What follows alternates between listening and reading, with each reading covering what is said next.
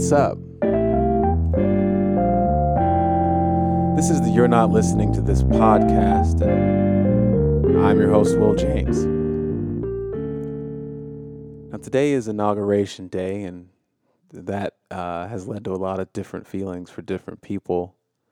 Uh, and I'd be remiss if I didn't say something, but I'm going to make this one quick, at least quick for me. So I'm not going to fully flesh out everything I talk about here, so you're going to have to bear with me on that. Also, I know we're all tired of political debates, or I should say arguments. So while I'm going to talk about politics a little, it will hopefully be in the most abstract of ways. I have no intention on talking about policy or party or, or any of that. But I think we should spend a little time contemplating what we've learned from this campaign season and beyond, and why these arguments keep happening. What we should have learned, at the very least, is a, a, a, new keen awareness that our nation truly is one of many diverse perspectives. There are not two sides to every story, there are countless sides. Yet we fight because for some reason we navigate this labyrinth of ideas and perspectives with the language of a binary system left and right, Democrats and Republicans, fringe and mainstream, elites and deplorables, us versus them. We're comfortable here, but we're not convincing here. It is how we've always done it. And there's something warm and fuzzy in thinking that whatever it is I believe is not just what my whole tribe believes, but everyone else is wrong in their singularly focused opposition of me. This is why we're so quickly dismissive of others' opinions. We don't naturally look at each other's ideas as another layer of nuance in the tapestry. We dismiss nuance, and instead we only see adversaries. Further, and because of this, we constantly believe that we have heard your side before and already have the perfect retort before you finish speaking. We are all speaking, but we're not listening. Now, politics has shown a light on this diversity of ideas in a new way in very recent years. Obviously, a lot of things have become more visible in this campaign season on all sides, for better and for worse. Issues that many didn't know existed, issues that many thought were dead, hoped were dead. This happens often, I imagine, but this time seemed different, and in, in many ways it was. Many people found themselves stuck having to make choices they could hardly stomach themselves. Hate grew louder than love fear overshadowed logic. And I'm not talking about the candidates, I'm, I'm talking about us. The peaceful transfer of power didn't quite feel that peaceful. Closest of friends of hard times looking each other in the eye, family dinners became awkward. A fever arose across the nation, a little hotter than we've ever seen. We definitely broke new ground with the individuals that ran a campaign, from President Trump's Teflon charisma and magnetism to Hillary Clinton's historic trailblazing at each stage of the process for women in the future, to Bernie Sanders recapturing the spirit of the younger generation, who are the future. But these are symptoms of change, they're not the cause. This is a new wave of dissonance, and I don't fault anyone involved for taking credit for it.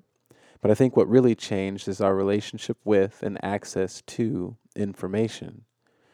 Yes, we've had 24 hour news networks for a while. We've had the internet for a little bit now, too. The major networks have spawned so many channels and they all have time slots to fill. Their web based companies constantly require content, tweets, Instagram pics, shares, and likes. We've all found ourselves overwhelmed by the access and at the same time find ourselves underwhelmed by the information itself. It's too biased, or too narrow, it's it's too conservative, it's too liberal. Predictably, the rise in access to information hasn't equated to any more trust in the veracity of that information. Just Google American trust in media, and you'll see result after result with headlines using words like sinks to a new low or lowest uh, level in history. Again, this shouldn't have been surprising. Content providers at all levels are also constricted by the binary narrative. But the internet has provided new avenues to disseminate other perspectives. There's blogs and podcasts, Twitter. Any idea is a fair game, and those ideas are everywhere. Information is everywhere, anytime. So now it's the news that's trying to keep up with us. And the lines have blurred. Truth versus intrigue, thorough investigation versus deadlines, informing versus alarming. Opinion and fact have become interchangeable. The biggest determinant of what information we're going to receive is what will go viral, not what is true. There's what we need to know versus what we want to see. There's educating the electorate versus entertaining the masses. There's providing accurate, detailed information versus breaking news first. And the fault lies everywhere.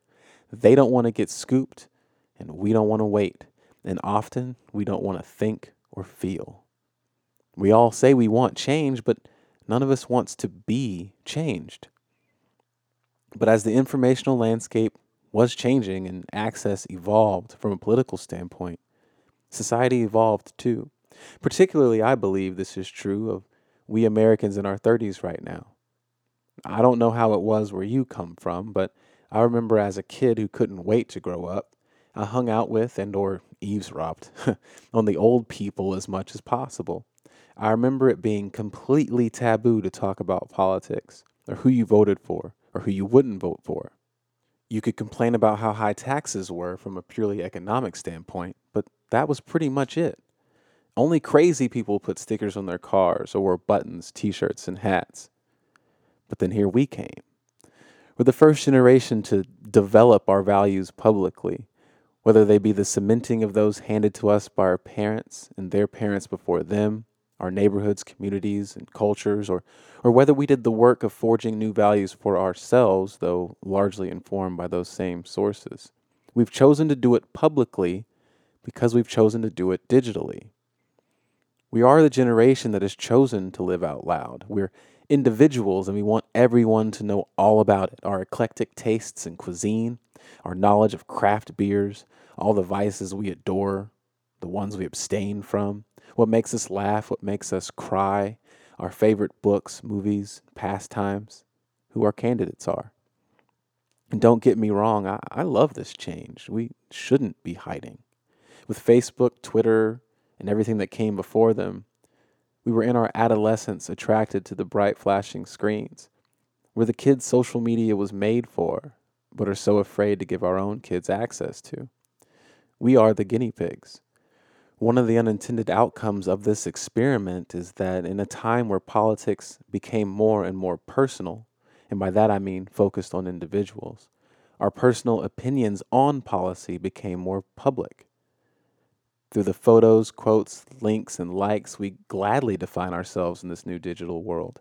Whether we did this intentionally or in short sight, we've painted a portrait of who we are or who we think we should be, what we believe in and what we don't, what we will accept from and for those around us, and what we won't. In the abstract, this portrait is destined to be beautiful. A mosaic of human individuality can be no other thing. Additionally, the digital world should be more level and equitable than the real one. What, what we, as the general public, care about should be what moves the national discussion. Politics, community, religion, economics, whatever, moves with the will of the people. But it's showing itself a facade. Our individualism is a mask over our self centered tribalism. We hide our real truths just like everyone before us has. As a result, instead of a true national discussion about anything, where this individualism inside our communal self could shine, our national conversations are consistently shallow. Real debate, real change, real unity could be mined here. The process would be painful, and perhaps this is part of the process. However, we don't express our individual perspectives. We don't really choose what will matter. Instead, we choose our preferred spin about what we've been told matters. We adopt ideas instead of espousing them. In this way, we can perceive ourselves as expressing individualism while keeping our true emotional selves safe and protected from ridicule. We hide in our ignorance to save face, even at the expense of our fellow citizens. No, we don't set the conversation, we react to it. We're told what to talk about and who or what is important, who and what isn't. and where I'm not naive of the many benefits that small, powerful groups might obtain from distracting and setting the conversation they want, personal experience causes me to greatly doubt that the population at large wants anything with much depth. It's not a coincidence that the most taboo topics are the ones we supposedly hold the strongest beliefs about. We refuse to entertain new ideas that might make us feel. In fact, we think feeling is a weakness. We established hard, fast rules without mechanisms to deal with the reality of exceptions to those rules or flaws in those rules. We refuse to have our beliefs changed, and we fooled ourselves into thinking that this is actually a virtue. Shame on us. We may be more willing to get into a political debate than generations before, but all we tend to do is parrot the dumbed down ideas the talking heads on our preferred channels and websites spouted the night before. How many of these discussions become defensive arguments because we haven't truly thought enough about the topics to develop our own language around them? Our feelings about things are easily traced to a pattern of trends we've chosen the safety of blending in. We sit in this magnificent space and time where we could develop our own ethos and find unique ways to express those opinions. I mean, I'm just a guy with a computer and microphones, but mostly it seems we're satisfied to just pick a side, attach ourselves to another's rationale instead of cultivating our own. We'd rather fit in than stick out. And as a result, we substitute biased twists of an idea for the diversity of ideas at our disposal. Instead of valuing truth, we value entertainment or tradition, and then not just how we access information, but the information itself. The value of entertainment sheds light on the rise of the sensational far end sources of news, both left and right. Tradition explains why party lines rarely change, even when the parties themselves fundamentally do. So we trade in our new sense of individualism to sort ourselves back into the groups of us and them.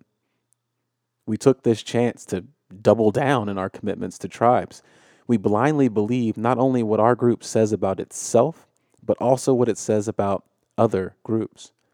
We believe the worst about each other to not deal with the worst in ourselves. We cannot trust you to look past your biases, so we cannot afford to look past our own. We've compromised ourselves. Perhaps this is why we are so inclined to attract ourselves to negative narratives about people that are not like us, or at least don't think like us. I don't have to address my prioritizing myself over you or, or dismissing your needs and concerns if I'm already convinced that you're undeserving, immoral, unfit, etc. I need not worry about the plank in my eye as long as the splinter remains in yours.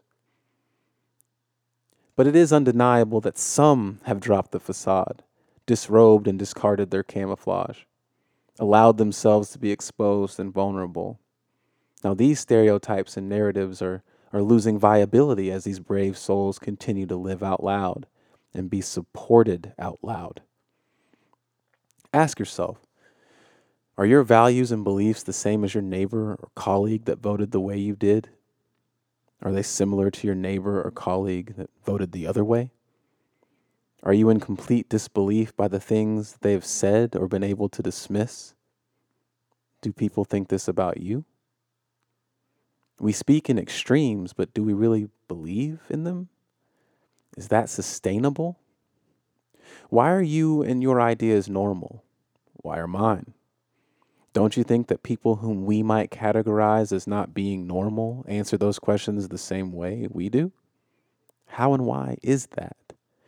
Even if we could divine a model for normal based on some set of diagnostics culled from extensive qualitative and quantitative research, a reasonable person's test, or hell, even the simple smell test. How diverse then are our motivations behind our normal behavior? Is it instinct, tradition, religion, secularism, money, revenge, fear? Within these motivations, how diverse are our reactions to them? How much love and charity, hatred, and bigotry has been shown by groups of people motivated by the same God? how much of these same characteristics been exhibited by groups that deny there even is one? What about everyone in between?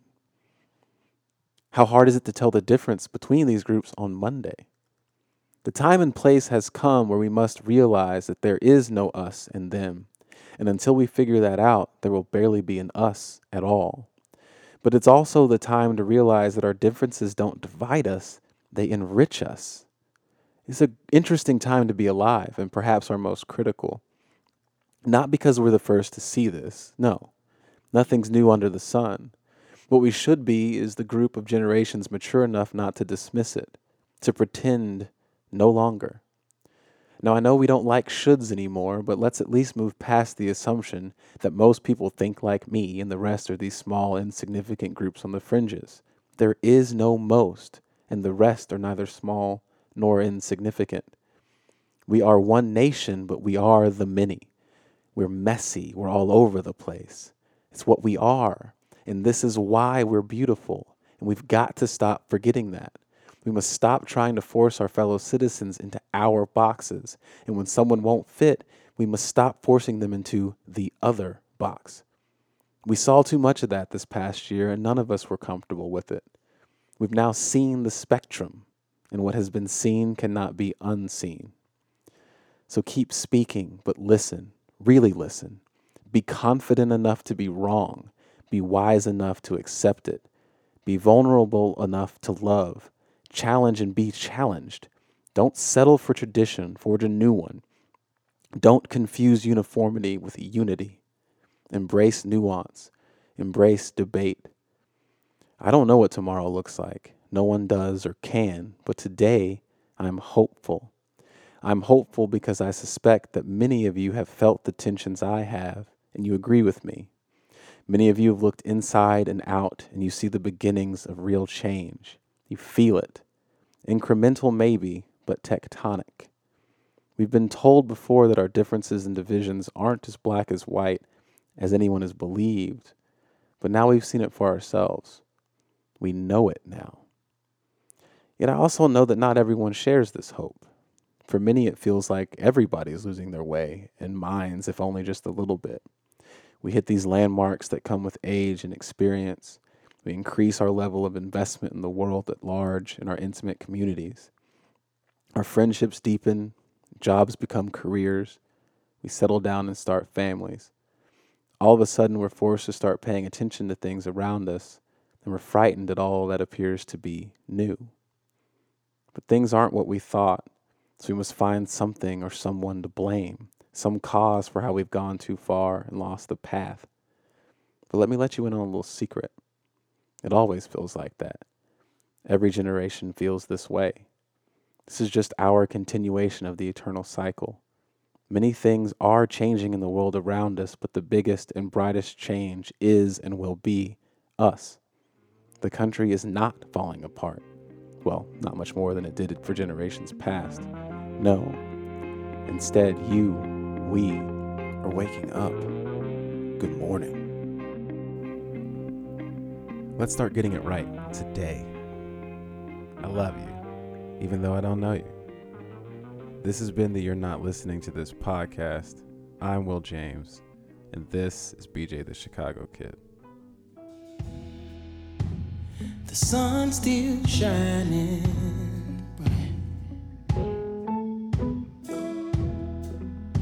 and the moon still glows